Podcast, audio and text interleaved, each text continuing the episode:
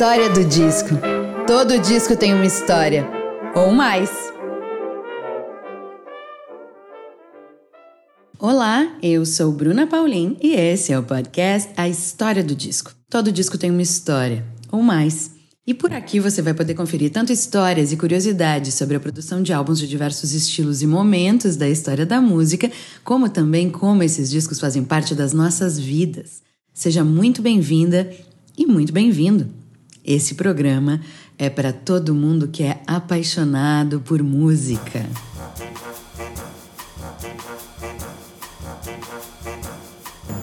Você sabia que a partir de R$ reais por mês você pode fazer parte do nosso clube, que mantém o programa semanal e gratuito a todas as pessoas? Quem contribui para o financiamento contínuo de A História do Disco recebe novidades antes de todo mundo, ganha descontos, presentes e conteúdos exclusivos, participa de programas e concorre a sorteios super especiais. Para participar, acesse apoia.se barra A História do Disco. A convidada dessa semana é Denise Fraga. Eu, obviamente, posso apresentar a Denise como artista que você deve conhecer da TV, do cinema e, claro, do teatro, esse espaço sagrado que ela tanto se dedica. São dezenas de trabalhos que foram construídos e fazem parte da nossa cultura nas últimas décadas. Mas é difícil falar da Denise e não elencar as qualidades dela como o ser humano maravilhoso que ela é. Eu quero falar de uma das pessoas mais incríveis que já cruzaram a minha vida. Nós somos amigas e parceiras de trabalho há mais de 10 anos e eu tenho orgulho de integrar a equipe de vários espetáculos que ela estrelou, em especial Eu de Você, que estreou em 2019 e segue em cartaz correndo o Brasil. E o meu conselho a você é assista quantas vezes você puder. Eu de Você, sem dúvida, foi uma das inspirações para criar a história do disco. Eu explico. O processo de criação do espetáculo surgiu de centenas de contribuições que foram enviadas pelo público para a produção do projeto. Algumas delas foram parar no roteiro da peça. E como Denise gosta muito de dizer, todo mundo tem uma história boa para contar. E ela é a maior colecionadora de histórias que eu conheço. Num mundo onde o espetacular, o perfeito e aquilo que todo mundo faz igual impera, encontrar a beleza da vida cotidiana e o que nos emociona é um bálsamo. Denise e seu teatro fazem a gente voltar a acreditar no ser humano. Denise tem o poder de revelar a beleza com quem se conecta. O talento de fazer rir e muito, mas também de tocar a gente lá no fundo da alma. É no poder da narrativa real, no universo pessoal e maravilhoso de cada um de nós que ela nos ilumina e emociona. Esse papo foi gravado presencialmente em março de 2023, em parceria com os amigos da Fábrica do Futuro, rodeado de muito carinho. E no episódio de hoje, você vai conhecer a história de Denise com o disco de Roberto Carlos de 1971.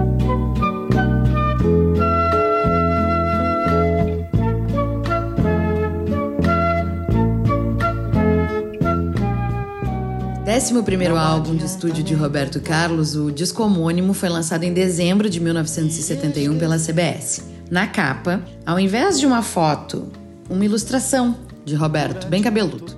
Nele encontramos a transição do rei do iê brasileiro para sua interminável fase romântica, essa que perdura até os dias de hoje e que embala os especiais de final de ano. É aqui que nasce Detalhes, um dos seus maiores sucessos e vai dizer um clássico de sofrência nacional.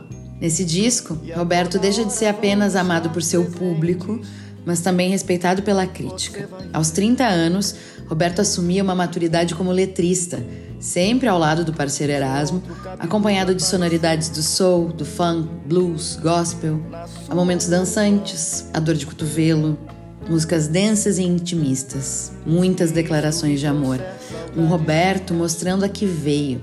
Tanto é que integra diversas listas de grandes álbuns da MPB de todos os tempos. O disco foi o primeiro da carreira a ser gravado nos Estados Unidos, em outubro de 71, em Nova York, com arranjos criados pelo pianista e maestro norte-americano Jimmy Wisner, exceto Amada Amante, gravada em maio, e Eu Só Tenho um Caminho, que teve registro em estúdio entre junho e julho daquele ano. É sem dúvida uma das grandes, se não a maior obra desse artista, repleta de hits que vão até hoje como trilha sonora das nossas vidas. E claro, fez parte de diversos episódios da nossa convidada de hoje. E com vocês, a história do disco de Denise Fraga. Como eu falei. Denise Fraga. Seja muito bem-vinda à história do disco, finalmente! Enfim, conseguimos, Bruna! Para vocês que estão nos acompanhando, essa novela, ela é longuíssima de amizade, em primeiro lugar, mas de tentativas de gravarmos esse papo. E finalmente Denise está em Porto Alegre. Eu estou muito feliz de poder estar aqui na Fábrica do Futuro, registrando esse nosso momento, esse nosso encontro. Ai, querida, eu também. Eu falei assim, não, e eu ficava pensando o que falar porque eu, desde o início que você me falou, eu falei, ai meu Deus, que legal. E o que se é a coisa que eu tenho na minha vida é história de música, assim. Sim. E, e aí eu falei assim, gente, e a gente nunca conseguia. Que bom, você me pegou pelo cangote. Peguei assim. pelo cangote. Denise está em Porto Alegre fazendo uma curtíssima temporada de Eu de Você dentro da programação do Porto Alegre em Cena. E, obviamente, eu aproveitei e sequestrei Denise antes dela ir pro teatro. Meu bem, história do disco a gente sempre começa com memórias musicais. Então, uma memória muito antiga de música fazendo sentido para ti. Uma epifania, um caos, uma história engraçada, romântica, que não seja do disco que a gente vai conversar, obviamente, e que tu queira compartilhar com a gente. Uma memória muito antiga é não, tem uma coisa. Ai, tem uma historinha boa. Aquela que só quer saber de história. Não, mas, é uma historinha boa. Eu, o nome eu, desse eu programa é A História do Disco, tá liberado. Você sabe que eu, eu me lembro de canções de Niná que cantavam para mim. Eu acho engraçado você me lem se lembrar de canções de Niná porque eu não cantei exatamente essas canções para os meus filhos, nem para primos mais novos, mas tinha uma canção que minha avó cantava, minha mãe cantava, que é uma coisa portuguesa, que eu, eu sempre ficava ligada na historinha e eu achava bem triste, porque que minha mãe cantava, imagina, para dormir. Denise, quando tu fores, me escreva pelo caminho, se não tiveres papel nas asas de um passarinho, da boca faz o tinteiro, da língua pena molhada, do dente letra miúda, dos olhos carta fechada. E aí eu tinha vontade de chorar. Criança. Porque eu achava muito triste essa pessoa que não tem papel escrever nas asas do, do, passarinho. E aí eu achava que essa música era, enfim, da, da minha infância, da minha avó, da minha tia, da minha mãe.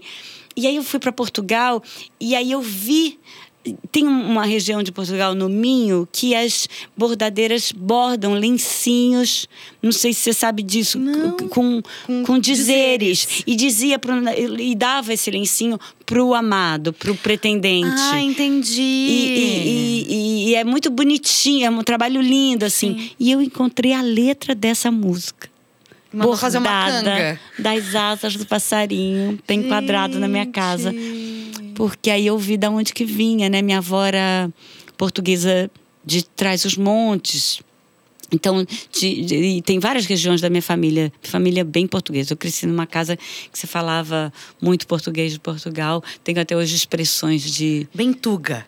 Bem, eu falo para as pessoas assim: vai que eu vou lá ter. Ninguém sabe o que é later. Vai que eu vou lá ter com você, Sim. né? Eu falo, vai, vai que eu vou lá ter. O que, que é later, Denise? A expressão portuguesa que eu mais gosto é ora vá chatear Camões. Ah. Quando a pessoa é muito chata, do tipo, sai daqui, me deixa em paz. Ah. Ora, vai chatear Camões. Ai, maravilhoso. Eles são incríveis.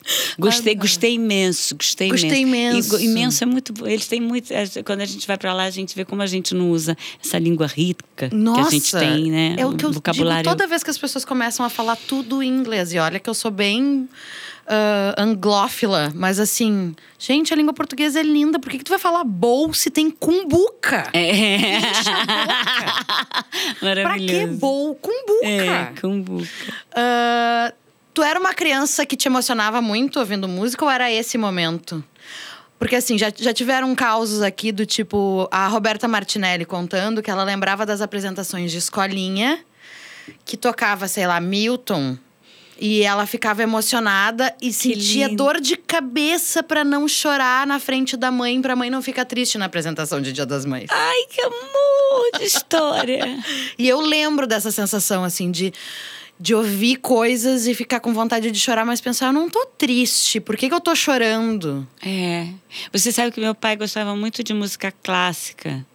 E ele ouvia em casa, né, nas caixas de som, na peça eu faço. A cena de onde você é dele real. É dele real. Ele Ai, que, que ele que regia as caixas de som com um lápis.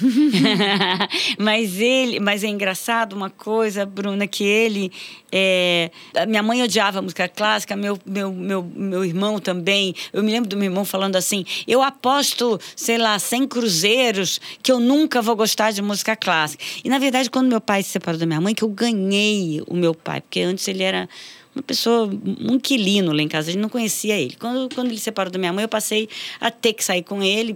Conviver muito mais. de 15 em 15 Uhum. dias e aí ele me levava nos concertos. E a- o que eu sei de música clássica vem desse pouquinho aí que ele foi me, me, me dizendo, mas essa música que o meu pai ouvia, ela me dava esse treco no coração. Eu não entendia por quê. Então, Eu, agora eu, eu costumo dizer que assim, sempre eu acho que quando você não entender direito o que, que a arte faz com você, escuta um, um, um, um, um bar, escuta um, um Chopin no piano, e aí você vai entender é, esse negócio fora da razão, que não tem letra para atrapalhar, digamos assim. Sim, pra te e distrair. que te move para uma emoção que você fala, por que eu estou sentindo isso? Eu acho que talvez assim essa memória dessa emoção com música tenha vindo desse, desses, é, dessas trilhas de filme. Eu via muito Sessão da Tarde, eu escutava aqueles disquinhos coloridos.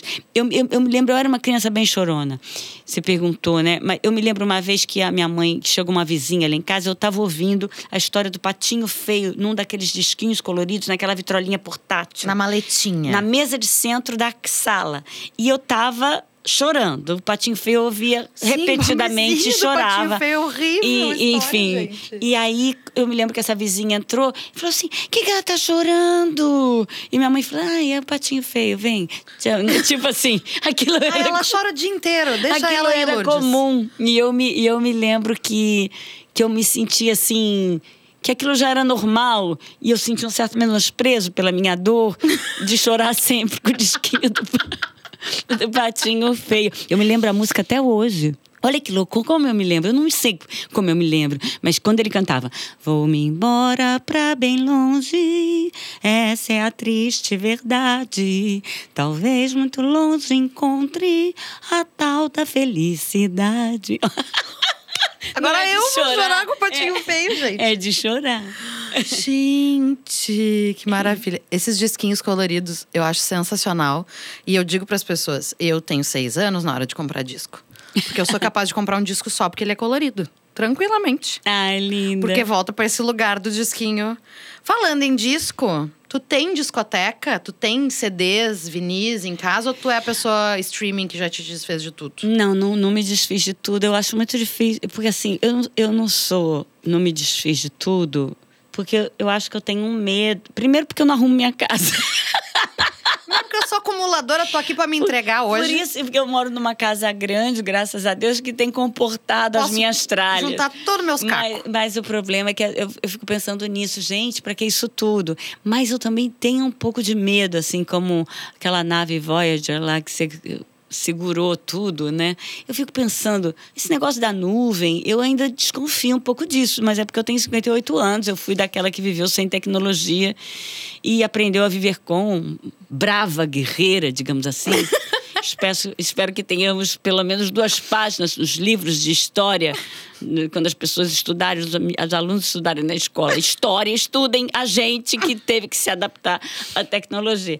E, e eu acho que, que, que eu, por talvez por causa disso, eu tenho um apego aos meus CDs. Eu tenho pouco vinil, é, não tenho essa coisa de escutar no vinil. Na verdade, assim, eu vou te falar, eu escuto menos música do que eu gostaria.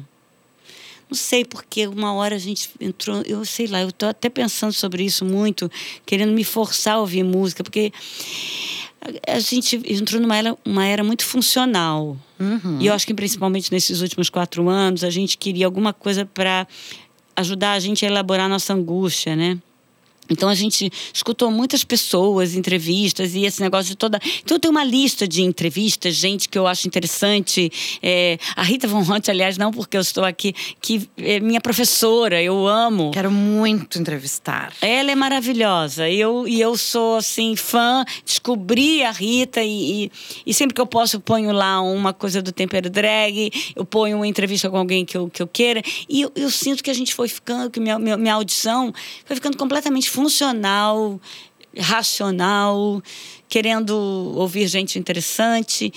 E eu acho que a gente vive um tempo que a gente tem que tomar muito cuidado para a gente não é, perder a abstração, perder o sonho, perder o imaginário.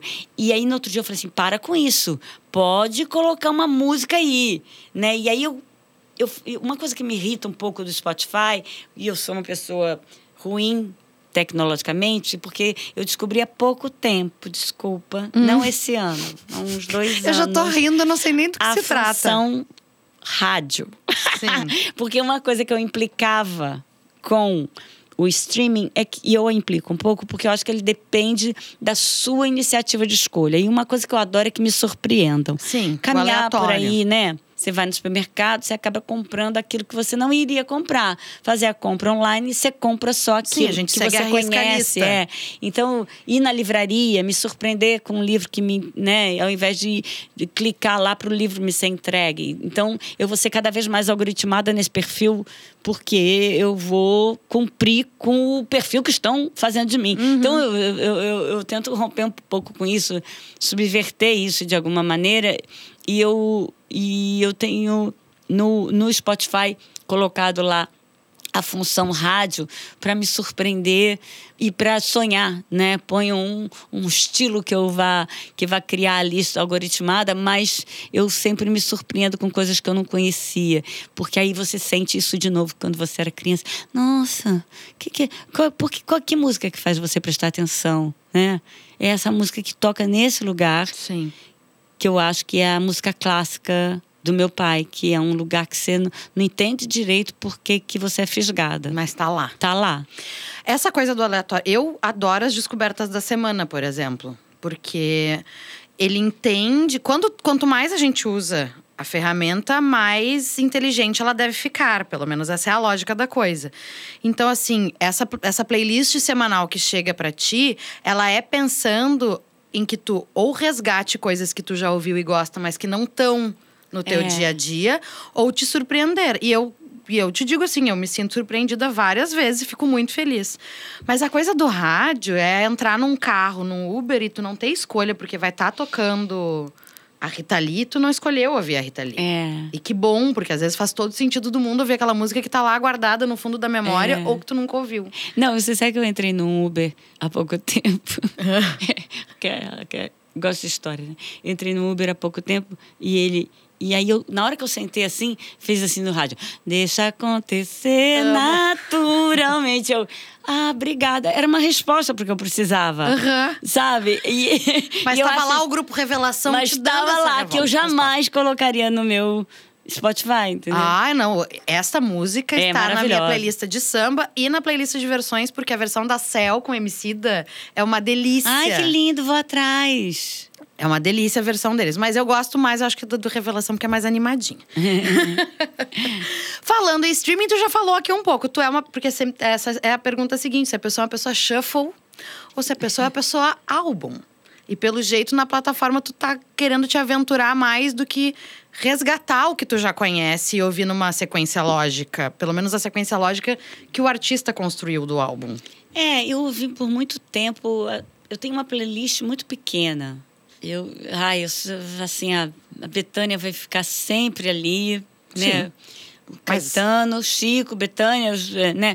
Gil, assim, esses aí que. É, mas eu tô ficando desesperada, porque eu falo, gente, tá, Denise, tem tanta, tantas coisas mas tem músicas que te dão conforto, né? Se você ouvir de novo aquela que você, né? Eu descobri Mateus Aleluia agora na pandemia e me fez uma cura enorme, um bem enorme dançar aquele filho de rei na cozinha. Foi incrível. E mas eu acho que eu sou que eu tô te, tô querendo ser shuffle. Tu tá bem shuffle. É, Quero te tô dizer isso. querendo me surpreender. É. Mas tem uma coisa legal que talvez seja interessante se tu tá nessa busca de te envolver com a obra sonora como uma abstração, esse momento, que eu acho que aí o disco ele proporciona muito. O vinil eu acho mais do que o CD, mas vai CD qualquer coisa, que é o tal do deep listening, né? Essa audição em profundidade. Por que, que eu falo do vinil? Porque tem o ritual. O CD tu joga dentro do, do player e não te preocupa mais com ele, né? Aham. O vinil, naturalmente, tu tem que ter um cuidado, porque tu vai ter que tirar daquela capa. Ele talvez esteja sujo, tu vai precisar limpar. Aí tu vai colocar no prato muito cuidadosamente, porque afinal tu não vai riscar esse disco. Tem a função de largar a agulha. E aí tu vai prestar atenção naquilo ali. Tu não vai ficar mexendo, pulando faixa que tu não gosta. Tu até pode, mas não é, não é o que a gente costuma É, fazer. é. Então, pelo menos aquele lado do disco tu vai ser obrigado a ouvir do início ao fim. É. Além disso, tu vai ter um intervalo. Obrigatoriamente, tu vai ter que te levantar e virar o disco. E fazer o que tu fez Nossa, no início. Bruna, é verdade. Você sabe, tá vendo aquela Isso. que não pensou que ia comprar vinil na vida? Pronto, Acabei de entender acabei- que, que eu acabei- preciso de vinil. acabei. eu preciso de vinil para ouvir de novo um álbum. Porque eu tenho muita saudade disso. E isso tem muito a ver com o que tu fala no espetáculo, no final, quando tu diz que nós temos um pacto aqui coletivo. Aham. Da atenção, de desligar do fora. Aham. Porque no streaming, às vezes tu tá com o celular, apita, alguém te manda uma mensagem, alguém te É. liga, interrompe a tua audição. Ou a gente mesmo tá no, ouvindo o Spotify, mas no Instagram, mandando uma mensagem, lendo alguma coisa. E, em princípio, quando a gente se dedica àquela materialidade que está sendo executada, a gente tende a prestar mais atenção nela do que no resto. Muito bom. Pronto, corta para aqui dois meses. Não, aquela- A Denise tem três paredes de vinil em casa. Não, é verdade. Não, é- mas você sabe que assim, eu tenho uma saudade. Eu estava te contando uma história antes da gente começar, daquela minha amiga. Eu tinha uma amiga que me apresentou Cat Stevens. Ah, essa história né? é maravilhosa, por e favor, a gente conte. tinha uma coisa que a gente, quando chegava aquele. aquele eu lembro, talvez tenha sido o único disco do, que eu tenha tido, né, do Cat Stevens, que é Tea for the Tillerman, que era aquela capa, uma capa branca. E, e- e eu me lembro que a gente ia para casa dela e a gente colocava na vitrola e, e- e- a gente deitava no, no tapete, no chão da sala e ficava com a- a- o encarte lendo letra. Sim. Essa coisa de você chegar ao, o álbum, de você ler as letras, você, você- você ter o trabalho do artista inteiro, você saber as letras. Saber quem tocou, quem gravou. Saber quem gravou, quem tocou, você lê. Isso é, é, é uma outra experiência. E é uma experiência que tem se perdido, mas que com o vinil realmente. E com. Eu acho que com a. Eu não sei se a gente vai voltar, mas eu sinto que a gente vai sentir necessidade de. E para as pessoas, digamos, mais disciplinadas, como você, que é taurina, é, talvez você se forçar ao mergulho, né? Fico falando que o teatro, talvez ele vire a- cada vez mais precioso. Né, essa história, o teatro vai morrer. Teatro, como Ai, dizia o, o Flávio Rangel, o teatro é o, o, o moribundo mais antigo de que se tem notícia. Sim, que ele 3 mil anos, Tá pelo morrendo há muito tempo e nunca morre. Mas assim, porque, porque eu acho que as- ele, pro- ele, essas coisas que te propõem um mergulho, elas vão ficar cada vez mais preciosas. O teatro, pelo menos, te propõe ficar ali uma hora e meia, assim, com o Sim. celular desligado, duas horas às vezes. Você, tem muita gente que não consegue, mas mesmo assim não consegue ver o tempo que veria se estivesse fora dali. E eu acho que o, o, o vinil, pô, você não vai ficar com aquela agulhinha pulando faixa. Ele também te, te, te faz uma proposta de mergulho. Uhum. E eu acho que eh, o cinema na sala escura né, te faz uma proposta de mergulho. Então, essas coisas talvez sejam buscadas por mentes inquietas, corações inquietos, pessoas que estão com buraco no peito por terem sido fragmentadas. É, né? a gente- materialidade. A gente foi fragmentado, a gente foi estilhaçado, eu acho. A impressão que eu tenho é que a gente recebeu um tiro muito forte de canhão, veloz, da tecnologia, que ninguém mais quer viver sem ela. Tô louca que eu vou viver sem meu, meu órgão vital Não- sé- não- fora do corpo. não tem mais Que é o como meu viver. celular, não tem como. tem mais. Mas eu acho que a gente vai procurar, sim, fazer exercícios de mergulho, que é essa coisa que a literatura, né? Se deixar ali, ler. Apesar de eu sentir que está cada vez mais difícil a gente ler uma página inteira sem a atenção Nossa, né? Tem E- que mas- voltar. E voltar. E é isso, insistir no mergulho, porque aí o mergulho, minha filha, é precioso. E, é, e o mais legal é que a gente pode comparar, sim, a execução de um disco de vinil com, dadas as devidas proporções, queridos ouvintes, por favor, com uma performance ao vivo. Porque como o disco é uma matéria física, e o meu vinil do Cat Stevens tem um pulinho que o teu não tem. Então, a minha execução é diferente da tua. Ai, que bonito. E sim. o próprio uso, porque essa matéria vai se gastando e vai se alterando. Aham. Então, tem essa coisa dessa surpresa É. que a gente não tem controle. Não, e o vinil tem um negócio que eu me lembro, que era que é esse espaço entre as faixas, que é essa, essa, esse compasso de espera. Esse, né? Tem um negócio ali acontecendo, Sim. mecânico, e que te faz. É, né? É a expectativa falei, da próxima. O disco, o disco que eu escolhi, eu sabia o tempo de espera para a próxima música. E e emendava uma música na outra com o tempo de espera do vinil. Tamanhas vezes que ele tocou. Nós já vamos falar sobre ele. Eu só tenho Vamos. mais uma pergunta antes da gente falar do disco em si, que é o seguinte: tu tem uma coisa da materialidade com a música, que não é exatamente na obra física, mas que é no samba. Sim. E que muita gente nem sabe, que tu é tão Não. sambista assim, Fraga. É, eu fico, meu, meu, meu playground. playground. Não, é. Eu, eu, eu- e assim, eu resolvi. Eu sempre fui cantora de, de chuveiro, em casa. Canta, canto la- lavando a louça, sabe? Mas meus filhos ficam, para de cantar, mamãe! Não, mas eu sempre cantei, cantarolei, vá.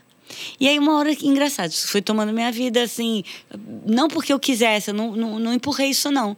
Mas foi vindo e eu comecei a tomar coragem. Eu canto na peça agora, cantei na última peça, cantava uma Ave Maria no lírico, comecei a fazer umas aulas. Então, mas eu não sou uma cantora, eu sou uma atriz que canta, porque é, nem me preocupo com isso e também não sou, né? Eu, eu tenho muitas limitações. Mas é, eu, te, eu Tu sinto gosta. A Eu- gente vê que tem gosto. prazer imenso em cantar. E não só isso. Eu vi que para você cantar, o maior ingrediente é coragem. Com certeza. E aí veio, e aí, claro, você se concentra, faz aula, e, né, e eu sou mais ou menos afinadinha. E aí foi indo. E aí eu resolvi pôr ordem na casa e, e criar essa, essa uma regularidade para uma coisa que eu fazia de vez em quando, que é essa roda de samba, que agora tem dia, hora e local, terceira terça do mês. O samba da coxia. Que eu amo este nome. Porque surgiu numa coxia de teatro. Surgiu mesmo a O- coxinha? sim, porque o, o- a gente no Alma Boa de Sete Suan tinha um tambor em cena para fazer umas marcações na peça. Um dia começaram a batucar lá no aquecimento e nunca vi, Bruna, um elenco, que eram, éramos 11 pessoas, que reunisse tantas pessoas que sabiam levar letras de samba inteiras. Na verdade, eu tenho uma tese. Não era aquele elenco. Todos nós sabemos. Só não sabemos que sabemos. Tá, tá, tá em camada profunda. E- exatamente. E eu o- também acho isso. E Não aí- tem como tu ser brasileiro e tu não saber cantar um samba. E aí as pessoas sabem, pelo menos o refrão. Eu vejo isso no samba da Uhum. coxinha, tanto uma coisa que eu me preocupo, eu acho que é por isso que faz tanto sucesso. que- Não, que- porque assim, quero que dizer virou- que tentei ir e que a casa estava cheia, que não dava nem pra entrar. Zé Maria não pôde entrar.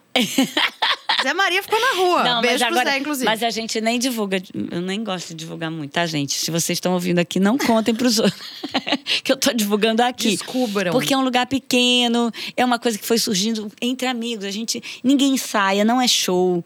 É uma roda de samba, gente. é uma roda a roda de- de... samba não prevê ensaio. não prevê ensaio e, na verdade, é uma roda de samba de pessoas. Eu, a Batata, a minha amiga Simone Batata, que foi minha maquiadora por séculos, desde o retrato falado, tudo que eu fiz, a Batata que, que faz. E ela e a gente cantava muito no camarim, ela me maquiando. E a gente, eu, eu sempre adorei puxar uma cantoria. Vamos Sim. aquela e vai aqui sem nada, sem, sem harmonia, sem percussão, nada. Na- cantar na van de teatro, cantar no tudo. Então eu sempre. E aí, às uma hora, a gente foi tomando um corpo. E aí foi vindo, aí foram vindo músicos maravilhosos, porque a Batata é casada com um percussionista, que falou: vamos, vamos levar isso. Aí a gente foi lá para Barbosa e aí foi virou essa coisa que virou é, com uma roda maravilhosa que tem hoje um violão, dois sete cordas. É, é uma, loja, uma, uma, é uma roda impossível. Chiquérrima. Assim, cinco percussionistas do babado, maravilhosos, um cavaquista que é um incrível, que quando tem dois, mas quando não vai um, vai outro. Sim. Então, e eu e Batata cantando, e quem mais chegar, né? O Barão canta também, que, que é um percussionista maravilhoso que também leva cantando, o Tiagão também canta. Todo mundo canta. E é uma coisa bonita de ver é, esses músicos que estão acostumados a acompanhar pessoas que cantam. Quando eles pegam uma pessoa que não canta, como a Canta, gente, ou que canta de, de auê, aí a gente incentiva muito que eles cantem suas coisas, que eles cantem também. As suas composições Então você também. vê músicos que estão só acostumados a acompanhar, que têm vozes lindas e, e é um, um samba que eu, pra gente ser, é uma usina de alegria, eu falo. A gente faz isso aqui para ativar a alegria e, e é tudo desorganizado e isso é que é bom. É Cê- uma roda de samba, não. É. Roda de samba não tem que ter É. ordem, não tem que ter ensaio, só É. tem que ter o lugar e a hora que vai começar. Ah, muito, é, é muito delícia. Eu falo que é meu playground. É um maravilhoso playground. não tem como não ser.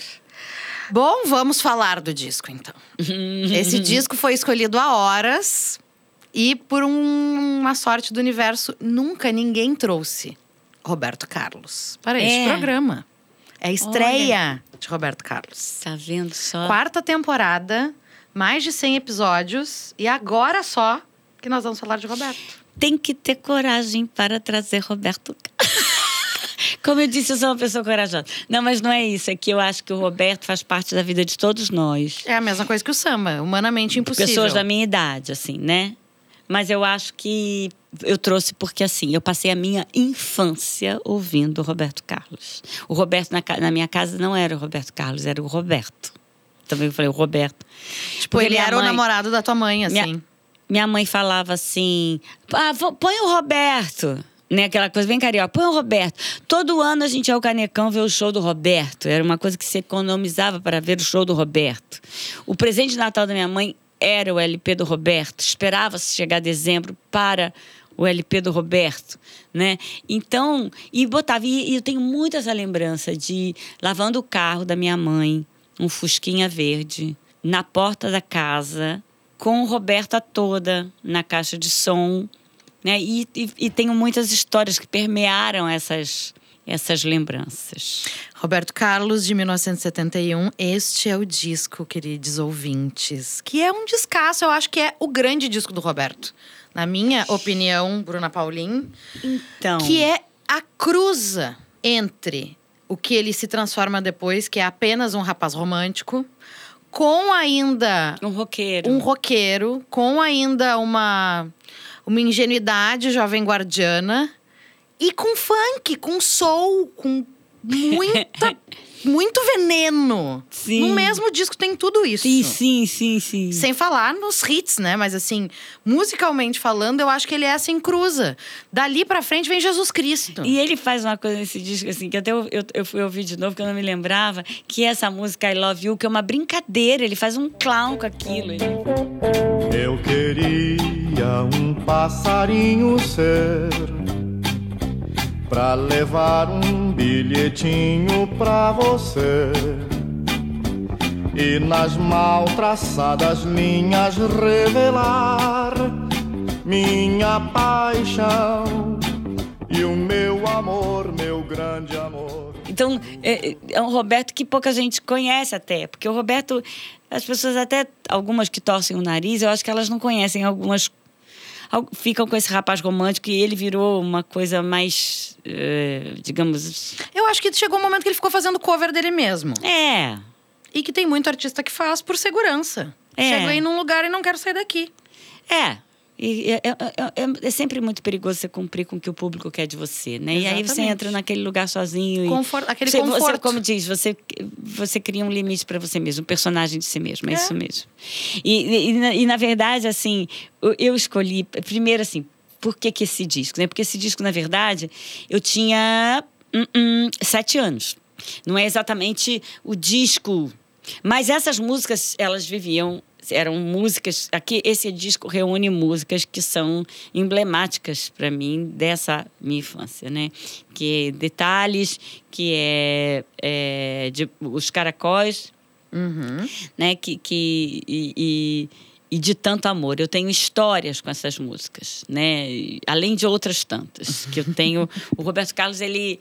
Ele, Ele é um personagem da família, pelo jeito. Ele é um personagem. Tanto que às vezes eu- essa peça que eu estou fazendo, Eu de Você, todo mundo se identifica. Eu falo uma coisa que às vezes eu sinto que as pessoas não se identificam com o que eu falo. que eu falo, parece uma música do Roberto Carlos, não tem quem não cantou um verso. E eu acho que. Eu achava que todo mundo já tinha cantado um pedaço de uma música do Roberto Carlos. Porque tem música para tudo. Tem. E, e- e, e, na verdade, eu acho que o que me toca é que, assim, eu saí desse lugar, né, Bruno, do Lins. Lins Vasconcelos, no Rio de Janeiro, é um subúrbio. Minha família mora lá até hoje. Quando eu vou para o Rio, eu vou para lá, como se eu fosse para um, o interior, para uma cidade pequena. Não é tão distante assim, mas eu não tenho Sim, mas vida. tem um outro universo lá, Exatamente. completamente descolado de uma zona sul. E, na verdade, assim, a minha família inteira mora na mesma vila, que é uma vila de 80 casas, uma vila redonda, onde você vai para casa de um, comer um, toma um café, comer um bolo na casa Ah do lá, outro. vai tomar café na é casa da isso, tia. fulano, não sei o quê, eu chego lá. Aqui, vem chega minha aqui. prima, fala, Dê, você tá aí? Te olhando. É. Eu amo. Ê, Dê tá aí, Denise. Eu amo as, as, as três expre- expressões que eu mais gosto. É o alá, Ah lá. aqui e o aí. Muito bom. É, é isso. E tem uma, é tão engraçado hoje, porque assim, eu estou em São Paulo morando há muitos anos, 30 e tantos anos. E eu vou sempre ao Rio ver minha mãe, meu irmão tá lá e tal. Minha tia, meus tios, minha família é muito grande. E, e na verdade, é, essa, esse ter saído desse lugar, com todo esse arsenal Roberto Carlos, depois eu ouvi coisas que me remetem a esse lugar, que é Caracóis é para mim o eu tenho vontade de chorar. Porque é que o, o, o, o, o, Roberto fez pro Caetano quando ele estava no exílio, né? E essa coisa, um dia areia branca, né? Assim, e vai molhar seus cabelos. As janelas e portas vão se abrir ao ver você, Você chegar. E ao se sentir em casa, sorrindo, vai chorar. E aí, pronto, já tenho vontade de chorar. Eu aqui. também. Já tô toda arrepiada. Areia branca seus pés irão tocar. E vai molhar seus cabelos a água azul do mar. Janelas e portas vão se abrir para ver você chegar. E ao se sentir em casa, sorrindo vai chorar. Debaixo dos caracóis dos seus cabelos, uma história pra contar. Aí não, não, não bastasse isso, tem o portão, que aconteceu um negócio muito curioso, vou aproveitar para contar aqui em primeira mão, Amo. porque eu comecei a ouvir o, o a- a gente ia fazer o programa e eu comecei a ouvir essas músicas mais eh, emblemáticas para mim. E aí eu ouvindo o Portão que é uma música que remete a essa volta ao lugar que você deixou né e eu me toquei, Bruno, olha que louco, você viu a peça ontem, que talvez fosse essa música que o psicanalista que eu conto a história na peça falasse, era uma história de uma música, era uma música que fala da história de uma pessoa que volta para casa Uhum. e da alegria de reencontrar o pai. Eu não sei se era essa música. Ele não falava da Ele não música falava na da carta. música, pode ser qualquer um. Eu tô até com vontade de escrever pro Zé Luiz para perguntar se era essa música, porque na hora que eu percebi isso, eu comecei a chorar ontem no camarim, ouvindo o Portão, que sempre foi para mim uma música que me emociona muito, que é Eu voltei agora pra ficar, ficar. porque aqui, aqui é meu lugar, né? Eu voltei pra escola, meu retrato ainda na parede, meio amarelado pelo tempo, como a perguntar, como a perguntar por onde andei. Meu retrato ainda na parede, meio amarelado pelo tempo. Como a perguntar por onde andei. E eu falei.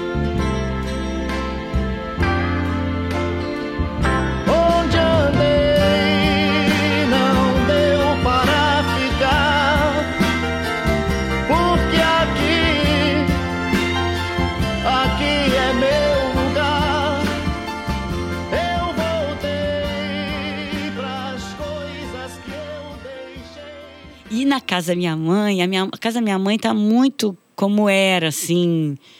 Mais ou menos, mas tá, tem muita coisa. Eu, eu, eu pintava quadros a óleo, eu pintei dos 12 anos até 14, 15, eu fazia aula de pintura e minha mãe adorava esses quadros horrorosos que eu pintava. Eu não tinha talento nenhum. E ela me mantém esses quadros na parede. Gente, eu E quero tá lá. foto disso! E, essa- e eu, e eu assinava assim, de letra de forma Denise só. Só. E tá lá, aquele, aqueles quadros que eu pintei que ela achava As lindo. fotos de vocês criança. As fotos da gente criança, as fotos dela, ela renova bastante. Minha mãe é Claro, e super internauta. E ela, minha mãe lida com tecnologia 30 Não, sua mãe vezes manda melhor flores pra você.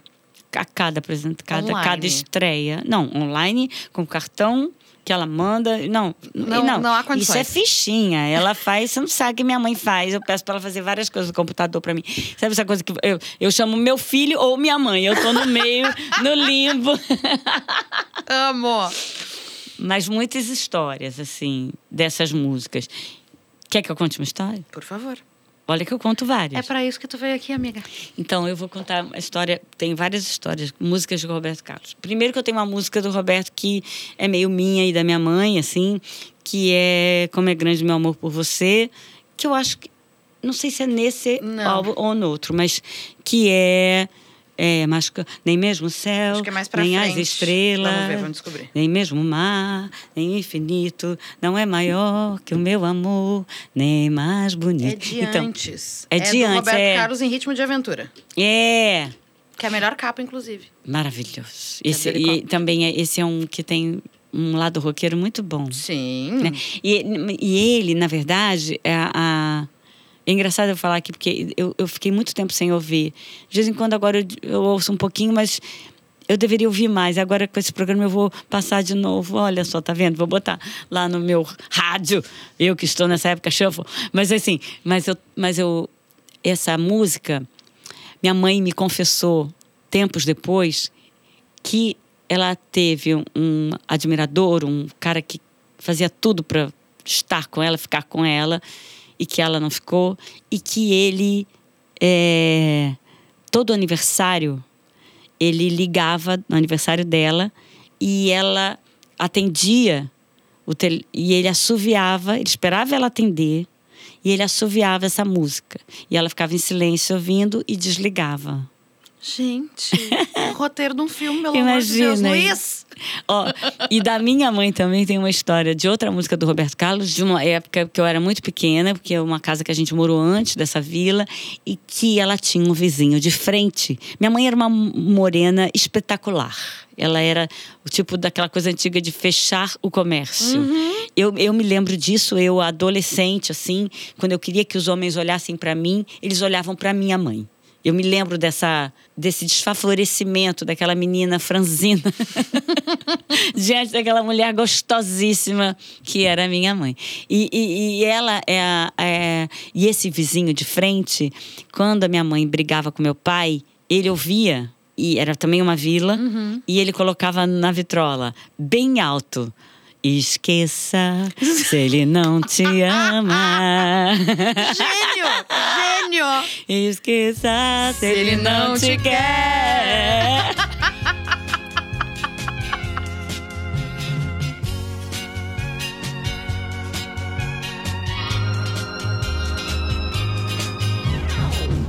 Esqueça se ele não te ama.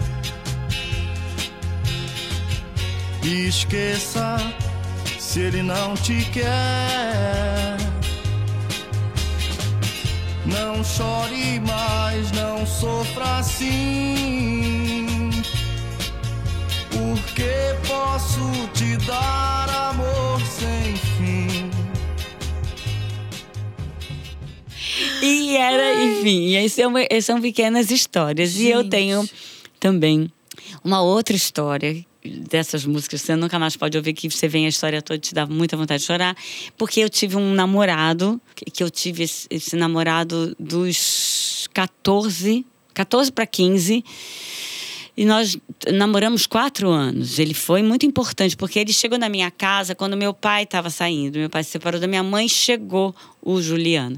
E, e, e ele era um, um, uma pessoa adorável, super carismático, motoqueiro. Olha isso, eu era motoqueiro. Você que com 15 anos, você namorar um motoqueiro que toca violão, que tem cabelo comprido. Gente. Eu achava aquilo. Tava escrito na testa dele, Trouble. Nossa! não, mas não era. ele, ele foi, na verdade, era, era um, um, um- um problema porque ele, na verdade, ele, ele entrou com tudo. E ele trabalhava à noite no banco, então ele dormia na minha casa. Então ele virou. Ele foi morar com vocês. Ele virou uma espécie de marido da minha mãe, porque ele que resolvia coisas que minha mãe não conseguia resolver de conta, porque ela tinha acabado de separar. Sim. Sabe aquela pessoa que já é coisa, virou irmão do meu irmão. Os dois eram loucos pelos Beatles e juntos tinha aquela coleção dos Beatles, já que a gente está aqui no programa, aquela da caixa.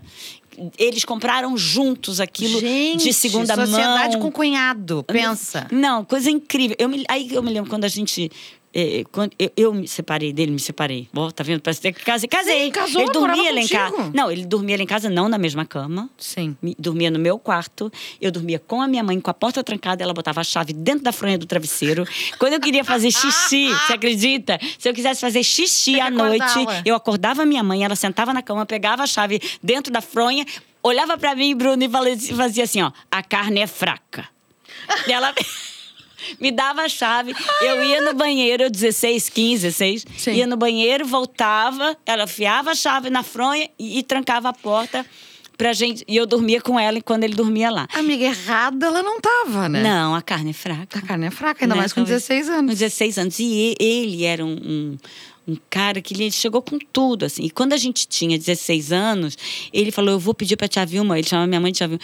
Vou pedir pra tia Vilma pra gente ficar noivo. E eu fiquei desesperada. Eu adorava ele.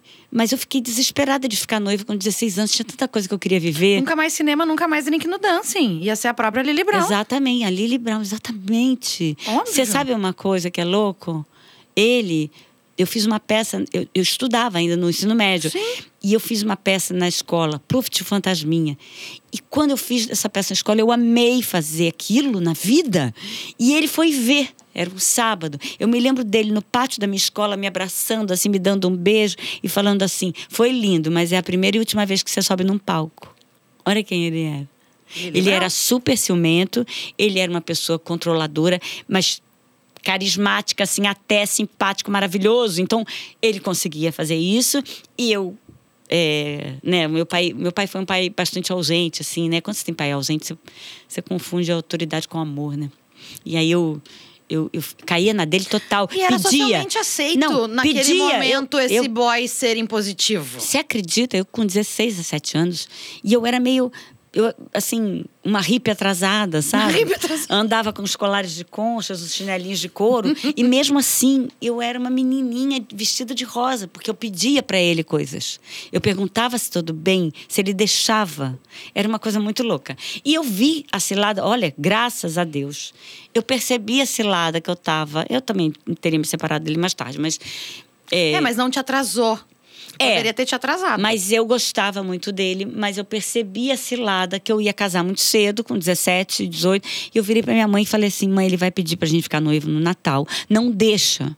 E aí a coisa foi indo tal, ele foi ficando desesperado. Eu me lembro que ele tinha um negócio mais. Eu me lembro dele, dele pedindo pra eu jurar no crucifixo dele, assim. Pegou o crucifixo, pedia pra eu jurar que eu nunca ia deixá-lo. E eu comecei a falar, Gente, gente, mas tá isso ficando meio é o Nelson obsessivo. Rodrigues. Total. Total. E aí, o que, é que aconteceu? Terminamos. Terminamos, minha mãe chorava muito. Meu irmão gritava comigo. Falando assim: olha o que você fez comigo! Não, você, você, você não pode fazer isso comigo! Ele é meu irmão, ele é meu irmão! Sim, no caso, eu sou tua irmã, deixa eu te lembrar. Muito, muito louco. E eu me lembro que eu falava assim, eu, eu era super tímida, eu falava, eu não quero mais saber de falar nome de Juliano nessa casa. Tipo assim, bate a porta, você joga na cama, coisa que eu não fazia. E eu chorando, aquela aquele comoção na família que o Juliano tinha, que eu tinha terminado com o Juliano, a avó de Juliano me ligando, falando, ele tá doente, minha filha, uma sergipana maravilhosa. Eu falei assim, gente, e eu queria voltar, eu gostava muito dele, mas eu falava, não, eu, eu, eu, eu não posso fazer isso comigo. Então foi uma força que eu tive. Ai, amiga, que história mais maravilhosa de livramento, hein? Ele foi, foi mesmo. E foi uma, uma, como diz, uma consciência que eu Sim. tive muito cedo. E eu terminei com ele porque eu queria viver coisas, queria a vida, que a vida viesse, a vida viria agora. E eu ia casar, né? Apesar dele tocar violão, ser motoqueiro, ter cabelo comprido. não Mas tinha- tu nunca mais vai poder subir num palco, nunca mais cinema, nunca mais enfim, ir no dancing. Ele foi embora. E aí um dia ele, tô saindo do banho, né? Aquela casa da minha mãe de vila, um banheiro só, né? Você tem que passar pela sala, assim, eu de toalha, passando pra- pela sala, indo pro quarto, quem está na sala, olhando para os joelhos, junto com minha mãe, consolando Juliano. E eu, oi, ele tava lá. Aí ele virou assim, aí ele pega o violão do lado, tira da capa e fala o seguinte: eu, eu vim aqui só porque eu, eu preciso sair de um jeito bom. Eu, eu quero aquela comoção. Eu tenho vontade de chorar só porque foi uma cena que ele falou assim: eu, eu preciso sair de um jeito bom. E ele começou a tocar. Ah, eu vim aqui, amor, só pra me despedir. E as últimas palavras desse nosso amor você vai ter que ouvir. Me perdi de tanto amor, ah, eu enlouqueci. Ninguém podia amar assim, e eu amei. Pois devo confessar, aí foi que eu errei. Olha isso, Que é Bruna. desse E disco. foi exatamente, é desse disco. Ah, eu vim aqui, amor, só pra me despedir. E as últimas palavras desse nosso amor você vai ter que ouvir. Me perdi de tanto amor. Ah, eu enlouqueci. Ninguém podia amar assim e eu amei. E devo confessar, aí foi que eu errei. E tem nesse disco reúne Caracóis, que para mim é fu- fundamental, e essa música que é uma história fundamental também, e que na verdade foi outra outra libertação, né? Eu acho que os, os caminhos me ajudaram, mas eu peguei o peão na unha e saí do Lins Vasconcelos para ganhar a vida e saí do Juliano para ganhar a vida, né? E, e eu acho curioso como o Roberto Carlos fala dessas despedidas e, e outras histórias. Tem uma terceira que é muito boa, que faz esse link total com tudo isso, que parece músicas sobre o mesmo tema para uma menina sair de casa Ai, amo. que é a janela. Hum. Muito. Da janela ao horizonte, a liberdade de uma estrada eu posso ver. Né? Que ele fala no, no estribilho. Estribilho, aquela que ainda fala estribilho. Olha, uma tia que fala estribilho. Não, mas ele fala: Tantas vezes eu pensei sair de casa, mas eu desisti. Quantas vezes eu pensei sair de casa, mas eu desisti.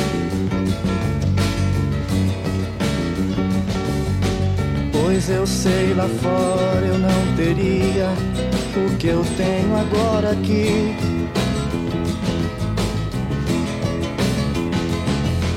Meu pai me dá conselhos, minha mãe vive falando sem saber.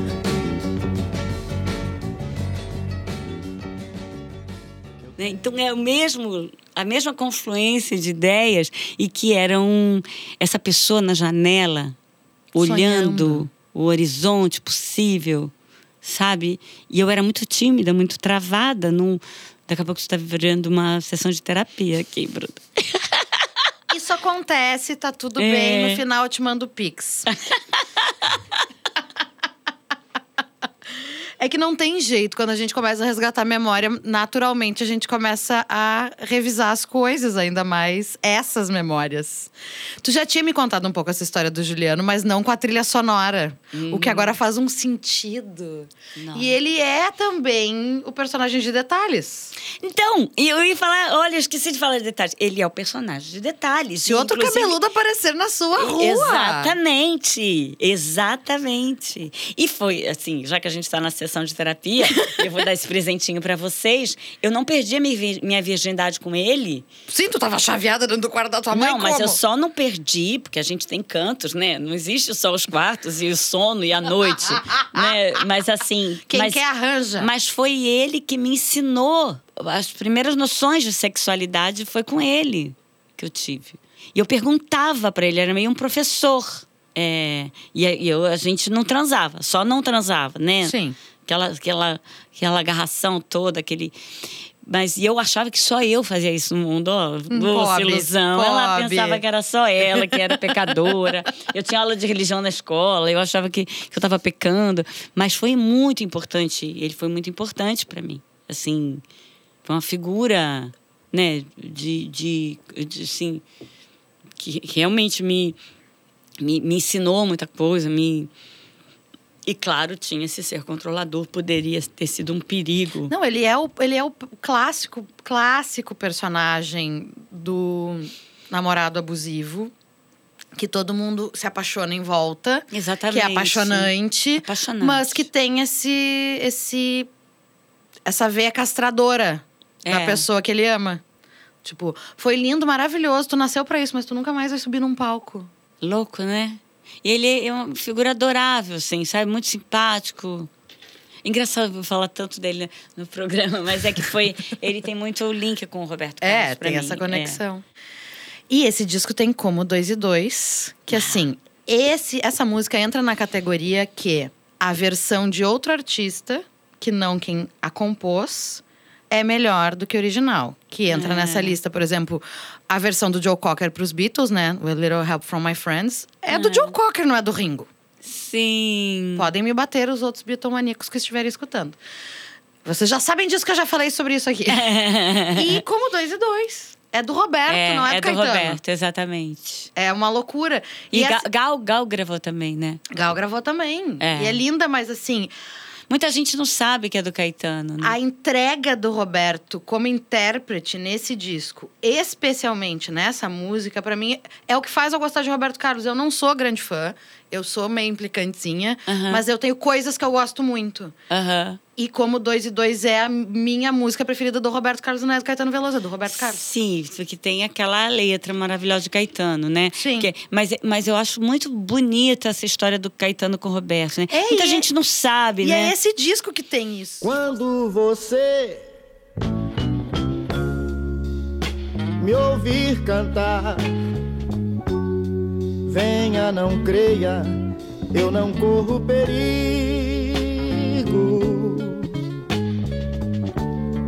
Digo, não digo, não ligo, deixo no ar. Eu sigo apenas porque eu gosto de cantar. E Força Estranha também, Ah, é. né? Que o Roberto gravou.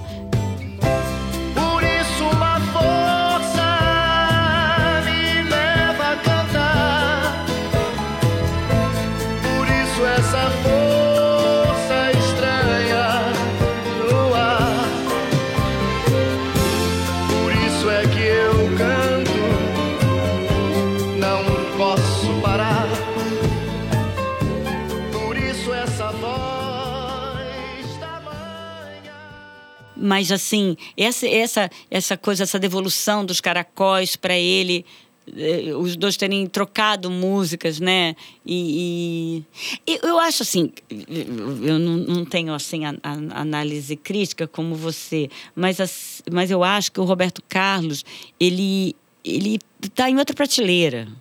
Porque é uma- meio uma miscelânea, é meio uma coisa nacional, assim. É, móveis e- e utensílios de Brasil, suco de Brasil. É, e, e, na verdade ele tem preciosidades dentro dessa profusão de músicas banais. Desculpa, banais, mas tem muita coisa ruim.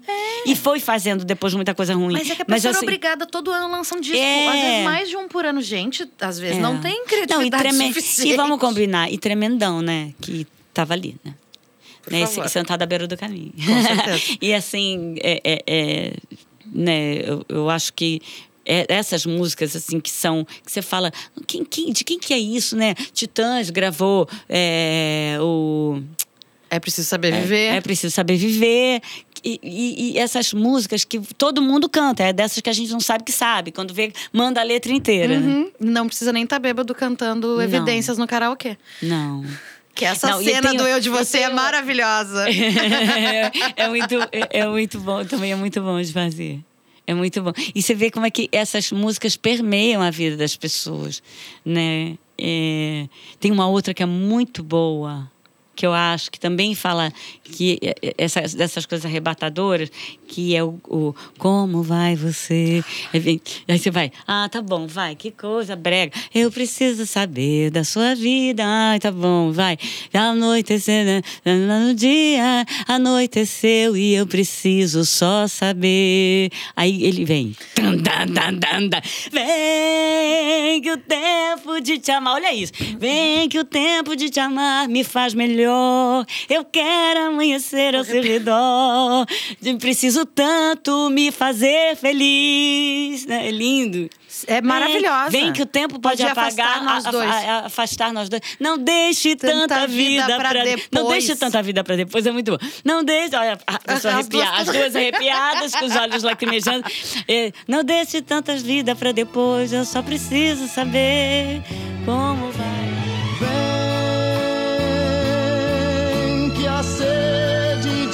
Te amar me faz melhor. Eu quero amanhecer ao seu redor. Preciso tanto me fazer feliz.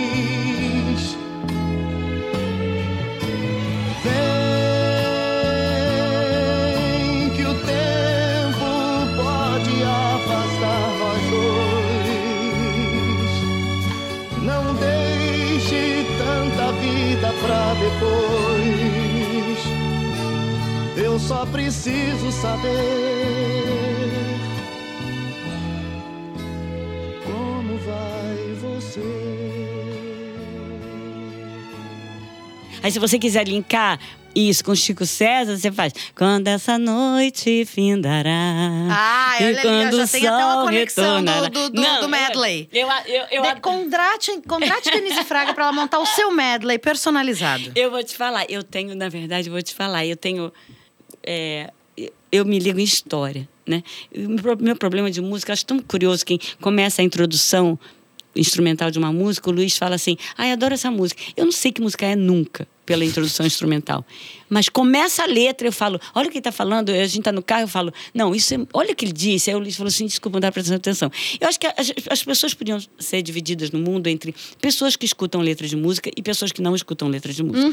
Eu sou da categoria que escuta letra de música e eu gosto da música pela letra. Por isso que até acho o Chico Buarque um- o maior poeta brasileiro. E ele, e ele é, digamos assim, se ele fosse poeta só das páginas, talvez ele fosse até mais laureado do que ainda é. certeza. Porque ele é uma coisa incrível. Ganhou o Camões mais do que merecidamente, porque eu acho um, um poeta incrível. Mas assim, porque eu sou ligada na história, na letra, né? Eu tenho um filho que gosta muito de sertanejo. Ninguém é perfeito. A gente- mas eu, eu também tenho sertanejos que eu gosto. Vá. Mas eu, eu, vou contar essa história só para te dizer isso. Ele gosta muito de sertanejo, meu filho mais velho. Ouve muito. E mãe faz tudo. Eu tentei levar ele.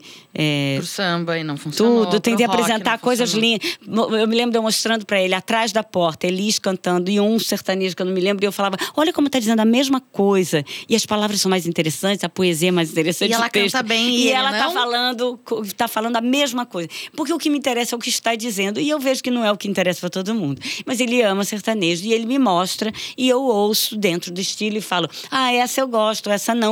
E só que eu viro para ele toda hora e falo assim: aquele, aquela do que ele tá esperando no posto de gasolina, ele fala: Qual, mamãe? Eu sempre falo da cena, da Sim. história. Eu falo, não, aquela. E aí eu sempre ouço a história da música. E tem umas músicas sertanejas que tem uma coisa muito boa, que elas fazem cenas, né? A, a Marília Mendonça é a É a rainha. rainha. Rainha disso. Muito bom. Você vê tudo, você vê a cena. Aquela... Até uma música maravilhosa que é a amante pedindo eh, perdão, indo na casa, na porta da casa, conversar com a mulher do cara. uma coisa inédita. Eu nunca vi uma música sobre isso, ela Não. fez. Né? Então, então tem, tem uma coisa é, é, é, muito interessante dessa coisa da historinha. Por que, que eu estou contando isso, Bruna? Porque pela história eu fico muito impressionada como muitos compositores fizeram a mesma música da mesma situação. Ah, sim. Né? Como, como isso que eu fiz agora com o Chico César. Aham. Porque, na verdade, assim, eu, eu sinto que as histórias são, são muito parecidas. É que a E o- vida é. E o olhar do poeta faz a diferença. E eu sempre fico pensando, quando eu, eu canto uma música, ou puxo um samba, eu penso, "Tá- tem também aquela outra, né? E o Roberto Carlos, ele tem uma profusão para aquilo. Eu fiz aqui um, como diz, um fio de despedidas. Digamos, a janela, essa, essa pessoa que sai de casa e volta, né? Mais a despedida do, do namorado, né? Se você for ver, você põe, você consegue fazer essa conversa entre as músicas, né? O, o, o Chico fa- falando com, com é, quem te viu, quem te vê. Isso é, você era a favorita das cabrochas, a mais bonita das. Você era a favorita quando eu era mestre sala. Hoje a gente nem se fala. Aí o Benito de Paula. Por ali, fez retalhos de cetim. Uhum. É a Isso aí é irmã. meu samba o ano inteiro. É irmã. Muito, tem muita música irmã, Sim. né? Que fala assim, e que você vai confundindo. Tem, não é postar na sua presença, meu presa do rapaz, mas você vai mal. Mas vai mal demais. São seis, três horas, o samba tá quente. Deixa a morena contente, deixa a menina sambar em paz. Aí tem o, o outro. É. Do pai João, como é que é? é. Ai, É. você só dança Só com ele diz que é sem compromisso. É bom É- é a resposta do isso, cara. eu Não sou nenhum pajo- Só que essa aí é abusivíssima, né? Quem trouxe você fui eu, não faça papel de louca. Exatamente. Senão vai haver bate-boca dentro é do esse- salão. Cala essa tua boca que eu danço com quem eu quiser. Mas é, mas é esse cara É que o o. Chico expulsa do samba quando ele fala deixa a menina sambar em paz. Né? Então, é- é- é- eu acho muito bonito essa, essas cenas produzidas pela música brasileira, né? Tão tão profícua em contar histórias, né? Dá, dá até vontade de fazer uma peça sobre isso, sair daqui com uma eu peça com, pronta. Eu tô quase te dizendo isso, amiga, que, assim, depois de eu de você é a próxima, porque assim, eu vou te obrigar. Quando tu falou de como vai você, eu me lembrei de uma história maravilhosa de criança chorando ouvindo música. Meu irmão era pequenininho quando eu acho. Ah, não vou saber qual era a novela. Era uma novela do Manuel Carlos que tinha Como Vai Você, cantada pela Daniela Mercury, uma versão. Isso é final dos anos 90, início dos anos 2000. E João era muito pequeno, ele tinha no máximo três anos. Talvez nem isso. E a minha mãe comprou o CD da trilha da novela. E chegamos em casa e ela colocou o CD. E começou a tocar Como Vai Você. E ele começou a chorar copiosamente. Que idade? Ele tinha três anos estourando. Ai, gente. Voava, mas assim, Denise, voava a lágrima. Que amor. Sabe quando tu chora assim, lágrima grossa, gorda? Ele chorava. E a gente perguntava o que, que era. E ele. Ele não conseguia nem falar que, era a amor. música. O que, que ele faz hoje, seu Ele é irmão? artista? Ai, claro!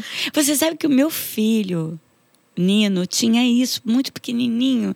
Eu, eu me lembro de eu cantando com ele no meu colo, para dormir. Ele de chupeta. Eu cantando também naquela felicidade foi-se embora e a saudade do meu peito e no meu peito ainda mora e ele fez assim Ao invés de dormir, a criança acordou por mais seis horas. E ele tem uma outra coisa tão bonitinha, Bruna, que ele uma vez eu, eu cantava pra ele aquela música da Marisa Monte. Deixa eu dizer que te amo. Deixa eu gostar de você. Um dia ele tapou a minha boca assim, ó. E falou: Essa música é de chorar, sabia? Ai, meu Deus! Olhei E aí, isso. tu não quer que ele goste de sertanejo? Ele, ele é completamente romântico. Ele é sofrência Ele, total. ele, ele é sofrência total. Ele ouve só sofrência. e é a coisa mais bonitinha do mundo. Aliás, eu acho uma coisa curiosa, assim, uma coisa bonita, quando você- seus filhos começam a beber. E seus filhos começam a beber e vem esse, esse grauzinho que o, o, álcool solta. E você, como mãe, fica meio preocupada, que você não quer que seu filho beba muito, mas você beber com seu filho é uma das coisas mais lindas do mundo. Né? Se eles entrarem na vida adulta e, e eles começarem a tomar um pelequinho com você, é uma coisa deliciosa. Você sempre fica com aquela dualidade que você não quer que ele passe do limite. Mas eu me lembro quando ele toma umas cervejinhas e ele começa a dar aquela dançadinha de sertanejo e ele sabe todas as letras e ele canta aquilo com uma eloquência, com sofreguidão, é uma das coisas mais lindas de ver. ele é, é, ele é incrível. Eu sou, eu, eu sou, eu, eu, é engraçado porque tem umas coisas. Eu, eu tenho, na verdade, eu vou falar aqui nesse seu programa, que é um programa que a gente pode falar isso. Eu acho que, esse, que a coisa sertaneja Imagina, eu, eu, eu, tinha sertanejos que eu sempre gostei. Mas o problema é que eu acho que tem um projeto aí. Eu falava muitos anos, eu falo pro Nino, esses caras não fazem música sobre bebida. Eles fa- essa, essa, to- muitas e muitas letras associam bebida à tristeza. E eu acho isso um perigo para uma geração que bebe cada vez mais. Eu adoro beber, beber, mas bebe o programa vira beber, né? E aquele negócio de beber até, porque ele fala bebeu até cair, e são muitas letras. Eu comecei a E prestar as atenção. relações que são contadas nessas histórias Não, e é a calcificação de um comportamento totalmente machista, heteronormativo, machista. machista, tal. E até se não, e machista e até finge um pouco uma hora, enfim, vamos aí, uma hora que não é porque fala de uma mulher bandida, uma mulher mas a que mulher é vilã sempre. sempre vilã, não, não, sempre vilã. Então, uma- e é uma, uma isso traveste um, um empoderamento que muitas mulheres podem achar que é empoderamento e que na verdade é ho- horroroso, porque na verdade continua sendo objeto, né? Um negócio esquisito, é, dentro de outras esquisitices. Mas eu acho que, eu falei, eles são patrocinados por alguma bebida. Há anos eu falo isso, e aí foi se revelando. Na pandemia. Na isso pandemia ficou brotou. claríssimo que tem um patrocínio real de bebida para todas essas músicas falarem de bebida e fazer uma geração inteira consumir mais álcool do que consumiria. Isso eu Isso acho que a gente que é já bebe bastante, nem precisa estimular. Essa não é, é um projeto. Não, mas o que eu acho mais o que eu acho mais perigoso. Sim. Que eles cantam muito o quanto que a bebida alivia a tristeza. Uhum. Eles cantam a eles cantam a bebida Como como, um um remédio, como um remédio anestésico. E isso é de um perigo imenso para uma geração formada ouvindo sertanejo, Sim. muitos e muitos jovens, né? E assim, eu sempre conversei muito isso com o Nino, né? O meu filho que ama sertanejo.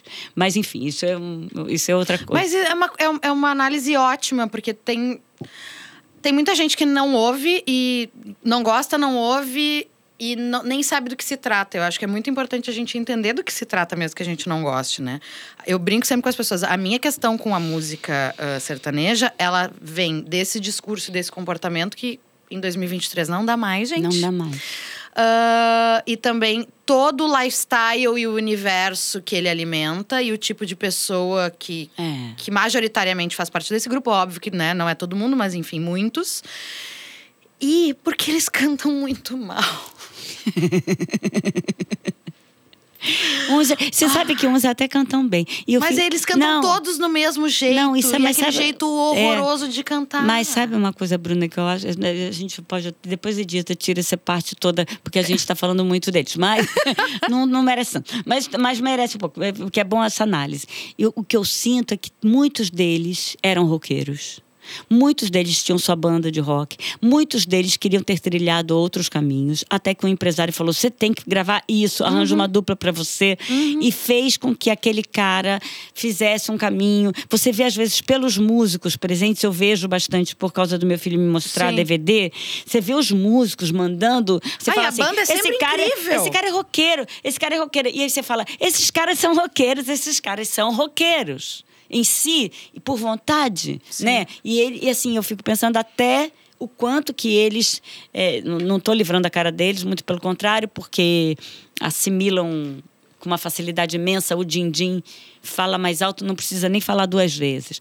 Mas é uma coisa é um projeto, é uma indústria, é um projeto em que eles se apadrinham, em que eles entram no show daqueles menos conhecidos para dar avalizar e, e isso é uma, é uma indústria enorme. Gente, a gente não tem nem noção. Quem não acompanha não tem nem noção. Não, é um mundo à parte, Sim. mas é um mundo à parte que. que Não que- pode ser simplesmente ignorado. Milhões por aí, É? bilhões, e as pessoas. é, é, e, e milhões de pessoas vão atrás, né?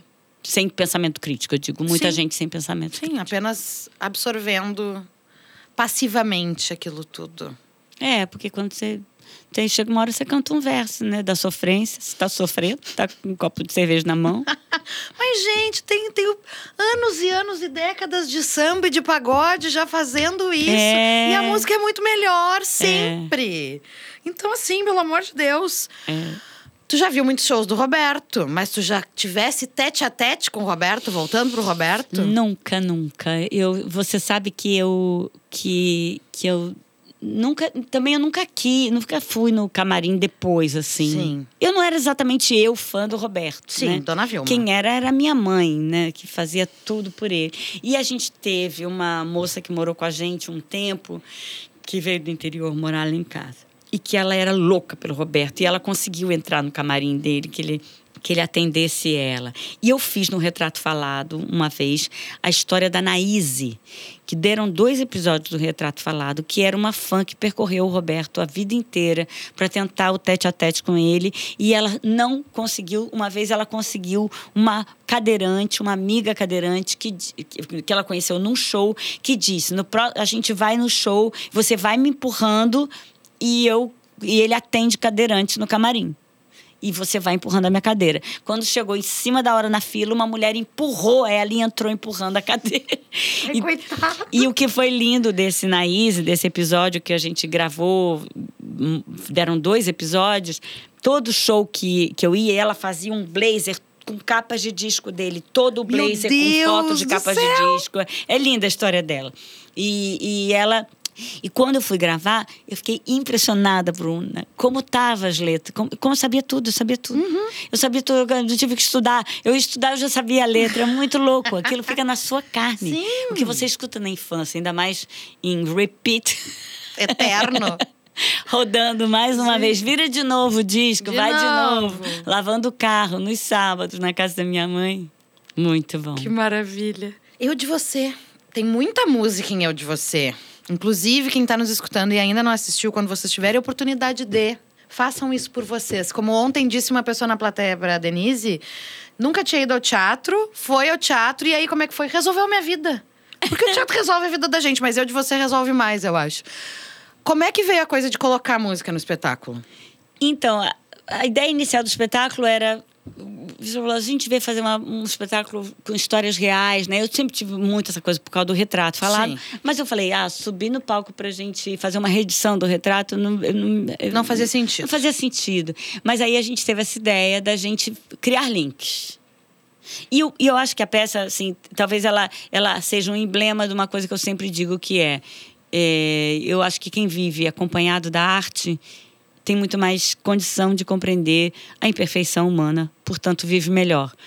Sofre, mas sofre acompanhado, que eu falo, sofre com a cumplicidade dos poetas. Eu acho que quem lê Dostoiévski e Fernando Pessoa, no mínimo, vai sofrer mais bonito. Claro. Porque Sofrer com sofre, elegância. sofre tendo aquilo que o faz entender que ele pertence a um negócio muito maior que se chama humanidade, a história da humanidade, a experiência humana, né? Quando você está triste lá, você tem aquele, aquela música do Chico para cantar, você continua triste, mas você fala que nem o Chico fala, tem aquela música que... né? E você continua chorando. Ou como eu mas sempre digo, aquele momento atrás da porta. aquele momento atrás da porta. E, eu- e a pessoa já entendeu o que, que é. É. E você Que tem a pessoa tá é, escorregando atrás da porta, chorando, É, e que você acha lindo, né? Sim. Fazer aquela cena de novela que você escorre pela parede. Exatamente. Eu fui fazer escola. Fizeste muito isso, Não, amiga, eu fui na- na fazer escola de teatro porque eu queria fazer isso. E tu já fez isso? Não, virei uma comediante. Nunca escorri pela parede. Atenção, diretores, atenção, produtores de elenco. Pelo amor, deem esse, esse presente Eu essa não, mulher. não tenho mais nem coragem, eu acho, de escorrer pela parede, porque eu vou me lembrar que isso foi um clichê perseguido, então não vale. Não, mas acontece. Mas o que é bonito, e que eu acho que assim, a peça tem uma coisa que ela. Ela é o símbolo desse negócio para mim. Que olha, Wagner, por exemplo, uma história da peça, a história do Wagner com sua mãe. Olha, Wagner, se você tivesse esse Drummond para falar na hora, como você teria sofrido mais bonito. E o que, eu, o que eu acho que a gente faz na peça é a gente pega a experiência humana muito comum, aliás, das histórias que ficaram foram as mais comuns, era, aquelas que eram específicas, elas foram saindo. O que virou, virou a história de todos nós. Todo Por mundo se identifica. As pessoas se identificam muito. E aí, quando, você, quando a gente estava fazendo improvisando, a peça foi feita em cima de improviso, numa sala de ensaio, as cartas pelo chão.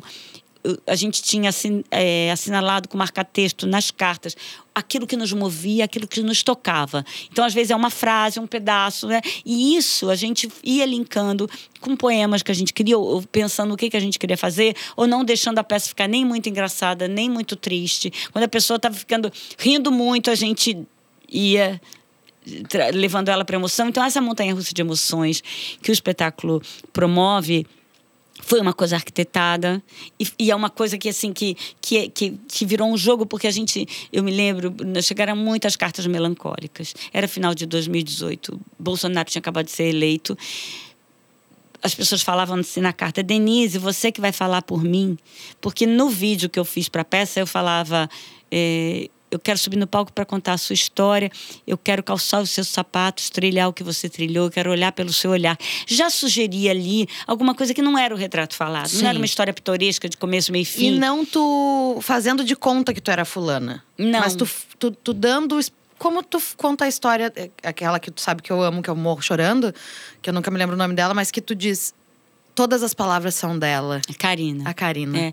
E, e porque, na verdade, assim, eu acho que assim, o, o espetáculo, desde o início pra gente era isso. Você se deixar atravessar pela experiência do outro e, e, e a gente, eu, eu viver aquilo.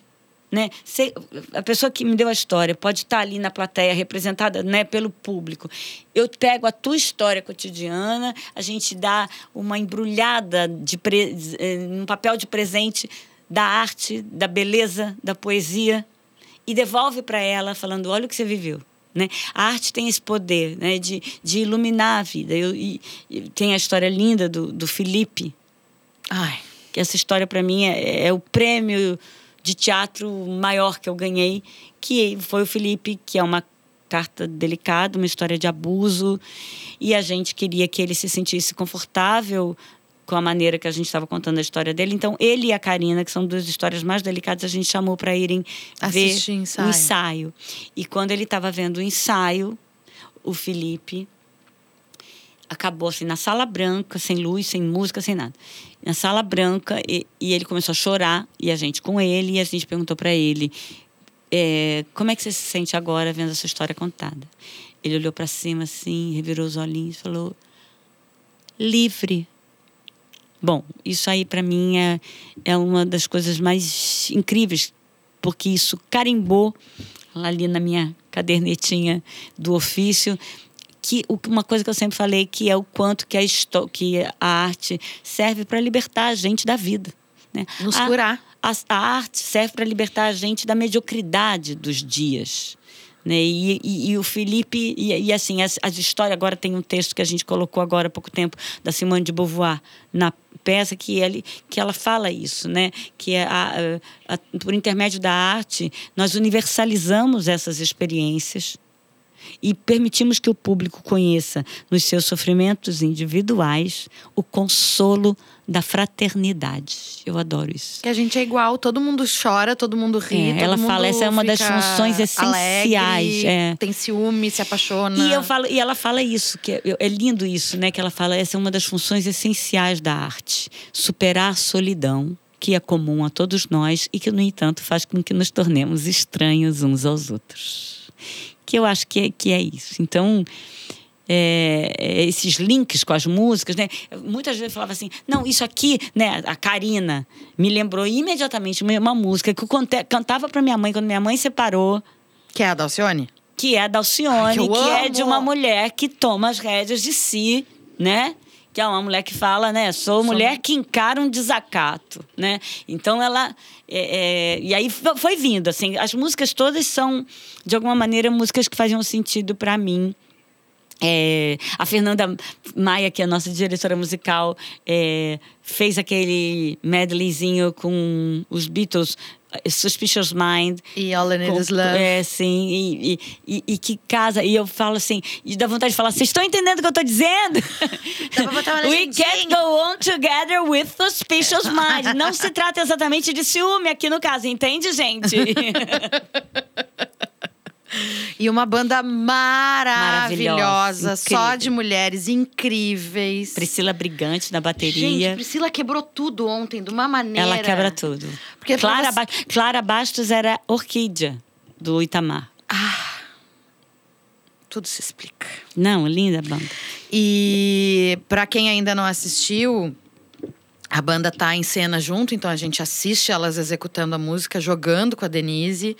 E eu tenho a honra, o orgulho e o privilégio de dizer que eu faço parte dessa ficha técnica, porque o de vocês estreou aqui. E claro, né, muitos anos depois comparar, nossa, vocês estão num azeitamento. Tá É, muito Bruno. gostoso. Era óbvio que era legal naquele momento, mas tinha toda uma tensão de um início É. que agora não tem mais. Agora é só Não, o prazer. E você, e você sabe uma coisa que é linda de ver, que eu acho que a peça ela foi potencializada pelos tempos que a gente viveu. Sem dúvida. Vamos combinar, a gente está falando um pouco sobre isso na vida, mas a gente viveu um trauma coletivo. Gente, as Nós- cabeças das pessoas estão totalmente destruídas depois da pandemia. Gente, a Tá gente. todo mundo cagado e a da gente cabeça. não fala sobre isso. Não, a gente tá fingindo demência. E é louco que quando a gente foi reensaiar a peça, eu falei, gente, a gente vai ter que fazer tudo de novo, vamos ter que recriar a peça. Depois de dois anos é- parar. a gente não é mais aquela pessoa. A gente Dois não anos seria. parados, é. A gente não seria só com a passagem do tempo. Mas sabe o que aconteceu? Todo mundo na pandemia, todos, em menor ou maior grau, pensaram na vida. Uhum. Pensaram na existência de alguma maneira. Sim. E aí a peça ficou muito mais potente.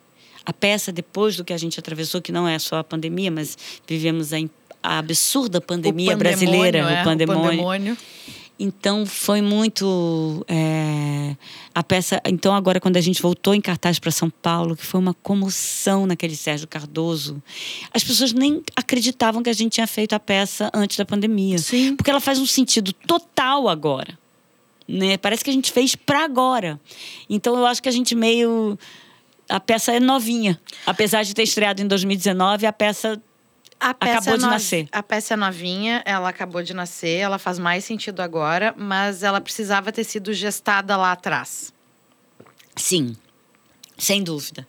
Sem dúvida, porque ela, ela na verdade, ela foi, ela foi gestada numa hora de num breu. Porque a gente não tinha luz no fim do túnel. Era escuridão antes, É. antes do Big Bang. Exatamente. A gente fez essa peça em 2019. E a gente foi vendo um absurdo por dia.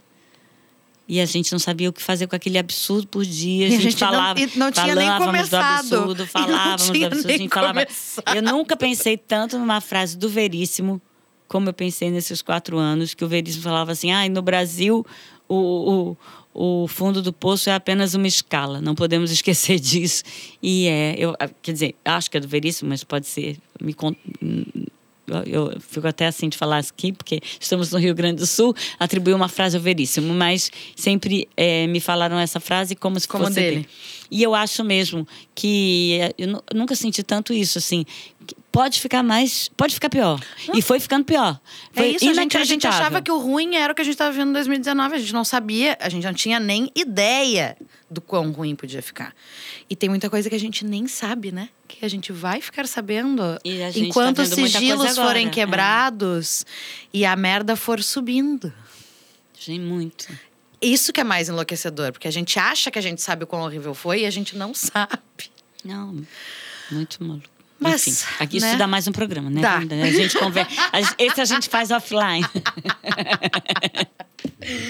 Bom, eu de você vai seguir, obviamente, ainda bem, circulando o Brasil, assim eu espero. A gente já viajou bastante no ano passado, né? Sim, Mas a gente ainda vai, o a Zé, gente- ontem a gente calculou, já foram 150 apresentações. Porque a Sim. piada foi, eu disse, tá, ah, eu falei alguma coisa, ele disse, ah, eu acho que foi desse azeitamento. Ele, claro, 150 apresentações, tu viu a um, É verdade. se eu via menos um, com licença. E a gente agora vai. A gente acabou de fechar, quando saímos de- do Sérgio Cardoso, a gente vai fazer uma temporada no Tuca. Ah, segue em São a Paulo. partir de agosto, é. Mas também, mas tem, tem outras, outras praças, né? Não, tem um monte de lugar pra gente ir, que a gente está recebendo muitos convites, que teve uma coisa, né, que aconteceu uma coisa. Na volta para São Paulo, a gente fez duas vezes o Rio ano passado, tal. Mas na volta para São Paulo agora, num teatro de 825 lugares, não sei o que aconteceu. Essa coisa quando pega o fogo, pega no breu? Pegou no breu. Aí pegou no breu, a gente tinha todas as sessões esgotadas, as pessoas não conseguiam ingresso, virou uma, um frege. E isso foi muito bonito, assim. Mas eu sinto que as pessoas queriam aquela. Elas querem esse terreno aí. Elas É querem que- esse terreno, elas querem estar na rua, elas querem se reconectar com aquilo que elas sentiram muito, muita falta nesse tempo. E vamos combinar que nada é melhor do que o culto do teatro. E sabe uma coisa que no outro dia o Wellington de Andrade fez uma, uma crítica tão bonita e ele falou uma coisa na crítica que eu não sabia, que a palavra emoção, ela vem do latim ex movere, mover para fora. Olha que interessante. E o Deleuze tem uma frase que é a, a emoção, ele, fazia, ele fez um jogo muito bonito, a crítica dele, ele fez um jogo com essa coisa do eu, o nós, o pronome, o eu, o indivíduo, né? E aí ele fala, ele cita essa frase do Deleuze e fala a- a- que é, é a emoção não tem eu, porque estamos fora de si. E eu, isso me deu um instrumento e uma, um, dessas coisas que a gente se agarra, como tantas que eu contei aqui hoje, que é assim: tudo que eu quero atualmente é tirar as pessoas de si. Quando tanto no sentido, como a gente fala na peça, olhe para o lado, né? ver o outro, entender a ponte para o outro. E você pensar que essa ponte, esse sair de si para o outro, talvez a única coisa que faça a gente fazer isso hoje, não racionalmente, é a emoção, o ex movere, o mover para fora. Talvez a única coisa que te dê a chance de olhar para o outro, ouvir o outro, estar com o outro, é a emo através da emoção. Então, quando você a, peça, como ela emociona muito as pessoas, e talvez eu fique pensando, por que esse sucesso, esse negócio todo? Porque as pessoas querem, Se elas não emocionar. sabem que querem. Elas falam para você, você tá fazendo uma peça, é comédia. Por isso que assim, sempre é comédia, porque eu sempre vou fazer rir, porque o humor para mim, eu falo, ah, o humor para mim é uma filosofia de vida. Eu já eu confio no humor como qualquer, como uma- um, um, como diz um, um veículo para você através dele falar qualquer ideia. Mas a emoção, ela é sem dúvida nenhuma o que as pessoas é, querem e não sabem o que querem, porque elas, quando elas não na peça, eu- o que eu acho bonito é que assim ninguém escapa. Eu Ninguém vejo isso na escapa. peça. Ninguém escapa. Não tem ninguém que tenha visto a peça que falou assim: ah, não me tocou. A pessoa pode talvez não, não falar ou, ou tocou pouco, mas alguma hora ali ela se moveu. Alguma hora, porque a peça tem essa coisa das histórias, em algum, em algum lugar seu ela vai tocar. E ela É. vai. Ah, ela vai, mas ela vai bonito. Vai rir, vai chorar. Eu sempre falo, vai rir, vai chorar, vai talvez chorar rindo e rir chorando, que essa peça tem Sim. isso. Eu vejo gente enxugando vai lágrima na plateia, as gargalhadas. E vai chorar de rir, exatamente. e tem a melhor frase de todas, que é um beijo que era um Sunday. Eu tinha esquecido disso ontem, eu gritava. Eu não posso me esquecer, um beijo que era um Sunday. Que é o meu personagem favorito, Júlio. Porque afinal é no karaokê. Ai, meu amor. Que Ai. alegria te ter aqui. Ai, que bom que a gente conseguiu. Eu falo pra caramba, dava quatro horas esse Não negócio. tem problema. Tagarelíssima. Cada A- a vez gente- A gente mais. se comportou, a gente não vai fazer de quatro horas, poderia fazer, mas a gente deixa para uma próxima um outro disco. Os microfones vão estar sempre abertos para ti, eu não preciso te dizer isso, né? Mas Querida. feliz demais, demais, demais de te ter aqui, da gente ter conseguido concretizar esse encontro. E até uma próxima. Muito obrigada, minha querida. Próxima sempre. Sempre que eu estiver aqui, a gente vai estar de algum jeito junto. Com certeza.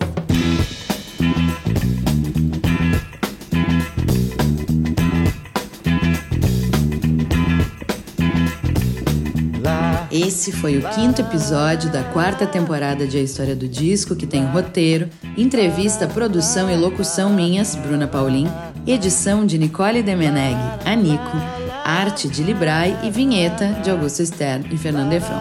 Apoio da Fábrica do Futuro e Áudio Porto. Para saber mais sobre o projeto, acesse o nosso perfil no Instagram, A História do Disco, e não esqueça de seguir e avaliar o programa na sua plataforma de streaming favorita e conferir a nossa campanha de financiamento em apoia.se barra A História do Disco. E até semana que vem.